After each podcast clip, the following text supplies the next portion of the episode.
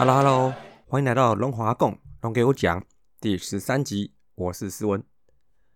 这个礼拜差不多就是防疫生活三级警戒满一个月啦，希望各位龙粉、各位听友啊，在这一个月以来都是健健康康的啊。那我自己是在上个礼拜哈，我我去打了个疫苗，哎，不是什么好心肝哦，也不会在什么名单里面啊。我去打十三价肺炎链球菌的疫苗，主要是在三级刚开始的时候。我去看感冒的时候，正好问了医生，当时去咨询一下小孩子跟大人的肺炎疫苗的问题。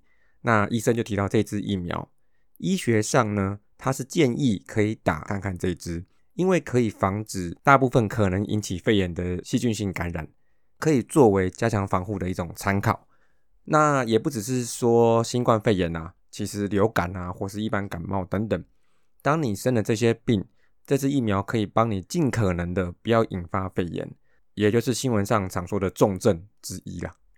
不过费用上因为是自费的，所以就要看个人的意愿啊及状况评估而定。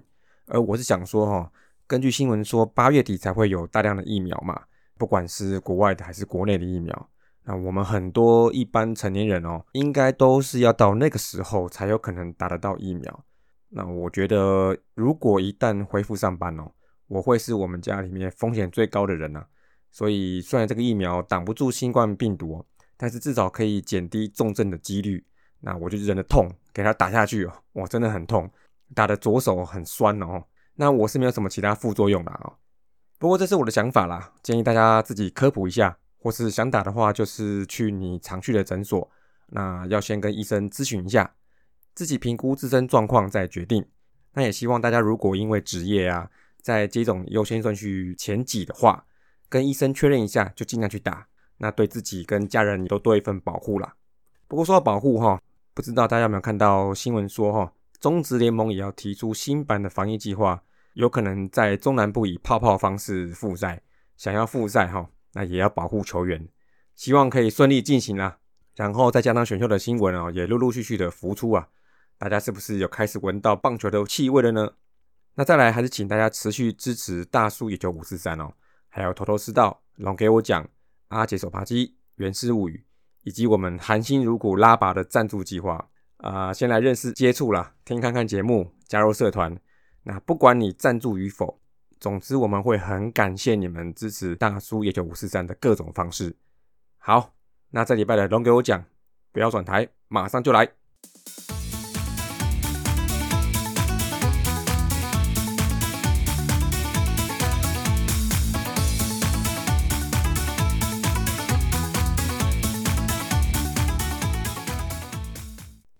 OK，这礼拜呢，我们要延续龙队史上最佳二游的主题，所以这集就是会聊到龙队在职棒四年到职棒七年的二游阵容。我还是再强调一次哈，二游的强弱哈，并不是球队强弱的绝对必要因素。有时候呢，二游强的要命，但也会有球队战绩不好的时候。但一支球队的体质要好哦，只能说在这个守备压力最吃重的区域哦，你能放上两支战力稳定的人哦，还是舰队的最主要的基石。大家就参考看看啦。首先呢，职棒四年，一九九三年，就是我之前说过我印象很深刻的一年啦，也就是龙狮虎象加英雄的第一年。这一年呢，魏权的二垒手还是由罗世信继续洗板。不过他这一年算是他八年龙队生涯里面哦打最差的一年。有人说是因为他的打击哲学啊，就是尽量挥大棒嘛，全力挥击，导致三振过多啊，被找到死角。那也有人说是因为视力问题嘛，后来有段时间他戴眼镜打球嘛。但尽管如此哦，他还是站稳了主力二垒手，整年先发七十九场。那游击手呢，在告别了吉米之后，来了一位新朋友凯斯。这位基本上也就是十足的游击枪啦，打击 OK，但长打很弱，手背算是稳健。在球季中也因为打击状况忽冷忽热的哦，他的棒次也换来换去。不过站稳游击之后，整年先发八十九场，几乎全勤了。只有一场因为开季的时候卫权战绩不好，然后就换博朗守一场。哎，结果之后竟然转运呢，战绩开始变好。那罗斯信加凯斯这个组合，一共先发了七十八场，整年呢也只用过三位二垒手跟两位游击手，非常单纯的组合。其他场次就是主要由洪正清来吃下。再来，职棒五年，一九九四年哦，这一年龙迷都应该蛮印象深刻的吼。田宫政权开始啦，战绩很差，整年第五而已哦。不过这一年哦，魏权在艾博离开之后，也持续补强洋炮。除了魏权史上最强洋将凯撒诺来了，还找了一位大家比较不熟的那一位大帝师哦。没错啊，就是你知道的那位大帝师。他在这一年哦，第一次来到中职，来到龙队，还容易开季游击手的位置哦。不过这一年他没有打得很好，虽然腿哥的功力哦已经有看到了，但打击没出来，只留下打击率一成九五，OPS 零点五六六的成绩。随即呢，把游击手这个位置再度交还给凯斯。而凯斯的第二年哦，打击还是蛮稳定的哦，整年还是先发了八十二场，只留了八场给大地士。更因为大家不知道还记不记得哦，麦雷诺。就是葛雷诺的弟弟，因为葛雷诺已经打出名号来啦，于是就透过葛雷诺的介绍，也来台试看看。虽然打出还不错的成绩呀，守备呢也是一二三垒游击外野都轮过一遍了。不过最后还是把主战游击手交还给凯斯到季末。那讲回二游布局了，二垒手由罗世信先发七十五场，但这一年二游除了他跟凯斯这个组合先发比去年少哦，是六十九场以外。另外尝试了好几种组合哦，尤其刚提过就那三位洋将嘛，二垒手则是有五人出赛过，除了罗世信、大地士、李安熙、麦雷诺、洪正清，杨将二游先发像是大地士加凯斯、大地士加麦雷诺也共吃了九场先发，整年就出现了八种组合，可能因为战绩差吧。我在做功课的时候也发现说，魏权每连败几场就换个组合，都是在阵容的变动中找最佳解啦。只是看来没有找到。接下来值班六年，一九九五年哦，今年呢就正式改为一年打一百场比赛。而二垒手罗世庆今年先发九十场，开机打得不错哦，地位不变。但是在他眼里哦，他的游击搭档哦可以说是大半部龙队的洋将史哦。前一年搭档的三位洋将都离队之后，今年呢他的开季的游击搭档从凯斯、博朗、大地士、麦雷诺，已经来到连续第五位洋将了，法兰克。没错哦，法兰克从这一年哦开始连续四年效力龙队，也在这边跟三连霸时期的双箭头搭档大力士哦缘分错过了，没有同时在队。不过法兰克第一年没有打得太优异啊，随即呢换游击换上瘾的龙队哦，又找到一位威勒，他也是一位腿哥，虽然是这一年一度哦是游击先发场次最多场的球员，整年有三十五场先发，但是在不缺打席数的情况下，打击率始终在两成徘徊啊。随后游击的位置再交还给本土选手洪正清跟郭建林，两个人还共吃掉四十四场。而这年二游的组合，二垒手共五名，游击手共四名选手，总共有九种组合。甚至在季末也看到龙队史上第一位日籍内野手铃木俊雄，在田宫主教练的调教之下，他本来是捕手，打过第一棒，还打过首局索打期全垒打，在季末也客串先发了六场二垒手。在这一年哈，二游组合在上半季频频更迭啊。开季短短三十场，就有四位不同二垒手跟三位不同的游击手出赛过了，连威勒也客串过二垒先发，所以整年最多的组合是罗世信加威勒三十五场而已，罗世信加老搭档洪振清三十三场而已，其他组合都不到十一场。继职棒元年后，又看到这么分散的组合了。再来来职棒七年一九九六年了，其实兄弟三连霸之后就是统一的两年王朝。但是在这一年呢，魏权也终于在将近三四年的努力之下，哈，这一年终于在下半季封王。而这一年的二垒手罗世信成绩平稳，以主战二垒手的位置连续六年至少十轰。但这一年呢，他的出赛数稍微降了，先发共七十一场，是职棒二年七十场以来的最低。除了老大让洪振清吃了十一场，还有一位二十岁的小子，算是横空出世吗？嗯，也许吧。但是进职棒的年纪哦，的确早很多。当时刷新了一狗票有关年纪的记录。说到这，大家都应该知道是谁啦，就是我们的森林王子张泰山。泰山生涯初登板，手背不是三垒哦，就是二垒啦。还跟后来季中回来龙队的法兰克整年搭档了十五场先发二游，真想不到哦。至于游击手的部分哦，又迎来了一位新的洋将汤新佐，一位白人选手，不知道大家还记得吗？当时嘞来台的时候已经三十二岁了，那龙队也是他职业生涯的最后一战啦。但是他打的实在是让人很难记得啦，打击率不到两成，所以龙队被迫早早寻找游击手的替代方案。除了洪振清以外啊，还找了一位大威，还跟当时的打击教练同名字哦。那最后好像是打击教练的大威改名为大卫，但大威呢也是匆匆出赛四场就掰了。最后呢，应该算是李安 Sir 吧。法兰克来啦，最后成为剩余赛季的主战游击，先发共六十六场。这一次回来就不一样了，数据妹待会说啦。这一年的组合数呢，也来到了近年的新高，有十个组合哦。现在球队会不会有一年有十种二游组合啊？但是主要还是集中在罗斯信加法兰克四十三场，这也是下半季封王的原因之一啦。那接下来我们来看数据面，职棒四年呢，基本上就是罗斯信加凯斯，不过两人都不算打得出色。其中罗斯信刚提到是龙队生涯最低年呢，开季有段时间打击率还不到两成。五月开始后慢慢回稳，那整年是两成六四十轰，OPS 零点七三二，算是及格而已啦。联盟第一二垒手的地位也让贤给东哥黄忠义。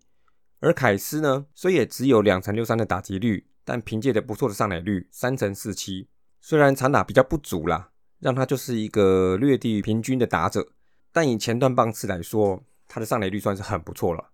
守备来看呢，虽然以二游出赛的守备率来说，两人是零点九六一加零点九三七，算是算是普普。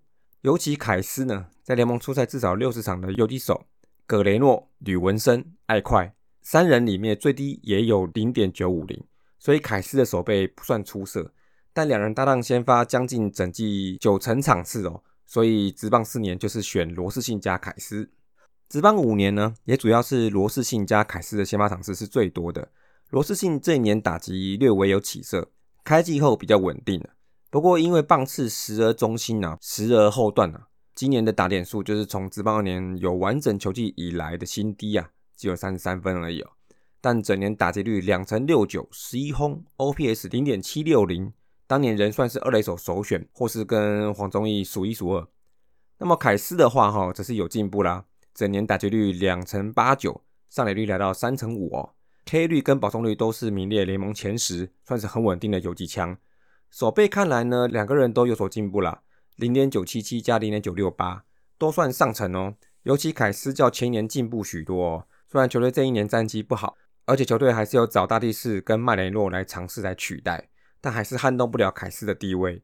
而罗斯信加凯斯也打出较其他打者相对稳健的二游表现，所以这一年呢，我还是选罗斯信加凯斯连庄。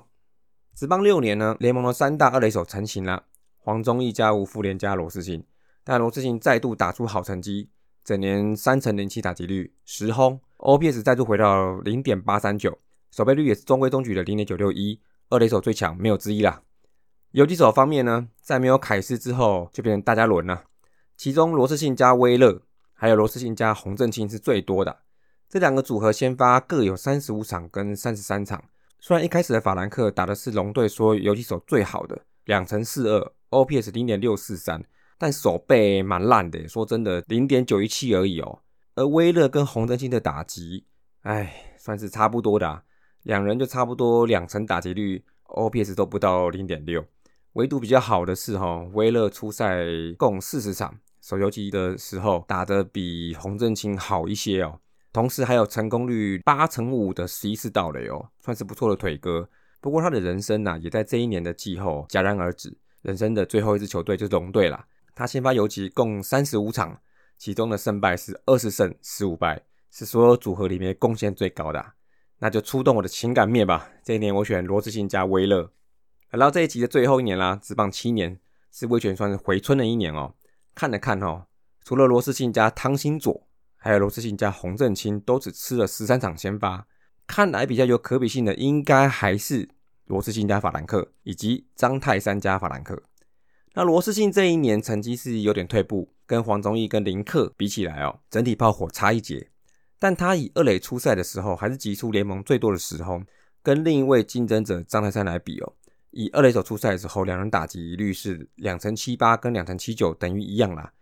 但是泰山新人年虽然有十六轰哦，可是他一整年守二垒二十场只有一轰而已。这个 OPS 两人相比就高下立判，零点七九六跟零点六八二。守备来看呢，泰山守的也是普普啊，零点九三四。罗志信还是相对稳健哦，零点九六一。所以情感面我是很想选泰山呐，但是以二垒手这个位置来看哈，贡献还是相对低太多了。至于游击的李延舍法兰克哦。这一次回来就不一样了。当年五队当家游击手林坤汉、罗国璋、古圣吉、葛雷诺、张耀腾，全部其实都是各队最强。但法兰克归位之后，算是杀红了眼哦。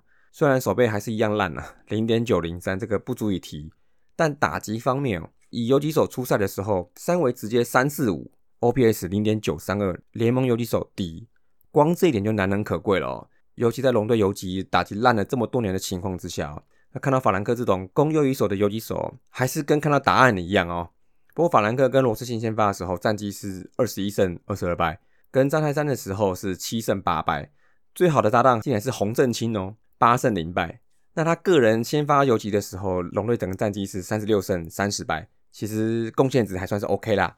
不过法兰克守二垒是强很多的喽，这个我们下一拜再聊。好，所以综合各方面呢，这一年我选罗斯信加法兰克。以上就是职棒四年到七年哦，一九九三年到一九九六年的味全龙队黄金二游，分别是罗世信加凯斯、罗世信加凯斯连庄、罗世信加威勒、罗世信加法兰克。虽然罗世信再度洗版哦，但是也让大家看到龙队寻找游击手的痛苦历史哦。那不知道大家觉得如何呢？总而言之呢，就是给大家一个参考啦。下礼拜呢，这是我们黄金二游系列的最终章了，也就是直棒八年到十年三连霸时期啊。大家等待的那个组合或是那个人终于要出现了吗？下集告诉你。那么这礼拜的龙华共龙给我讲就到这里啦，下礼拜见，See you。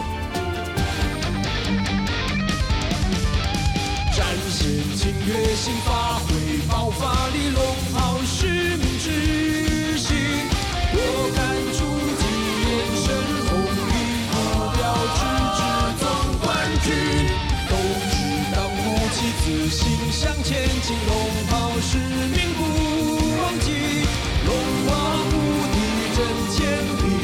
灿烂的胜利。披上这神圣龙袍。你我全都是主角，把我们也要紧紧打造，梦想路过的城堡。披上这神圣龙袍，要正好一直不掉。无论小与长，屹立不摇，对主理想与共好。展现侵略性，发挥爆发。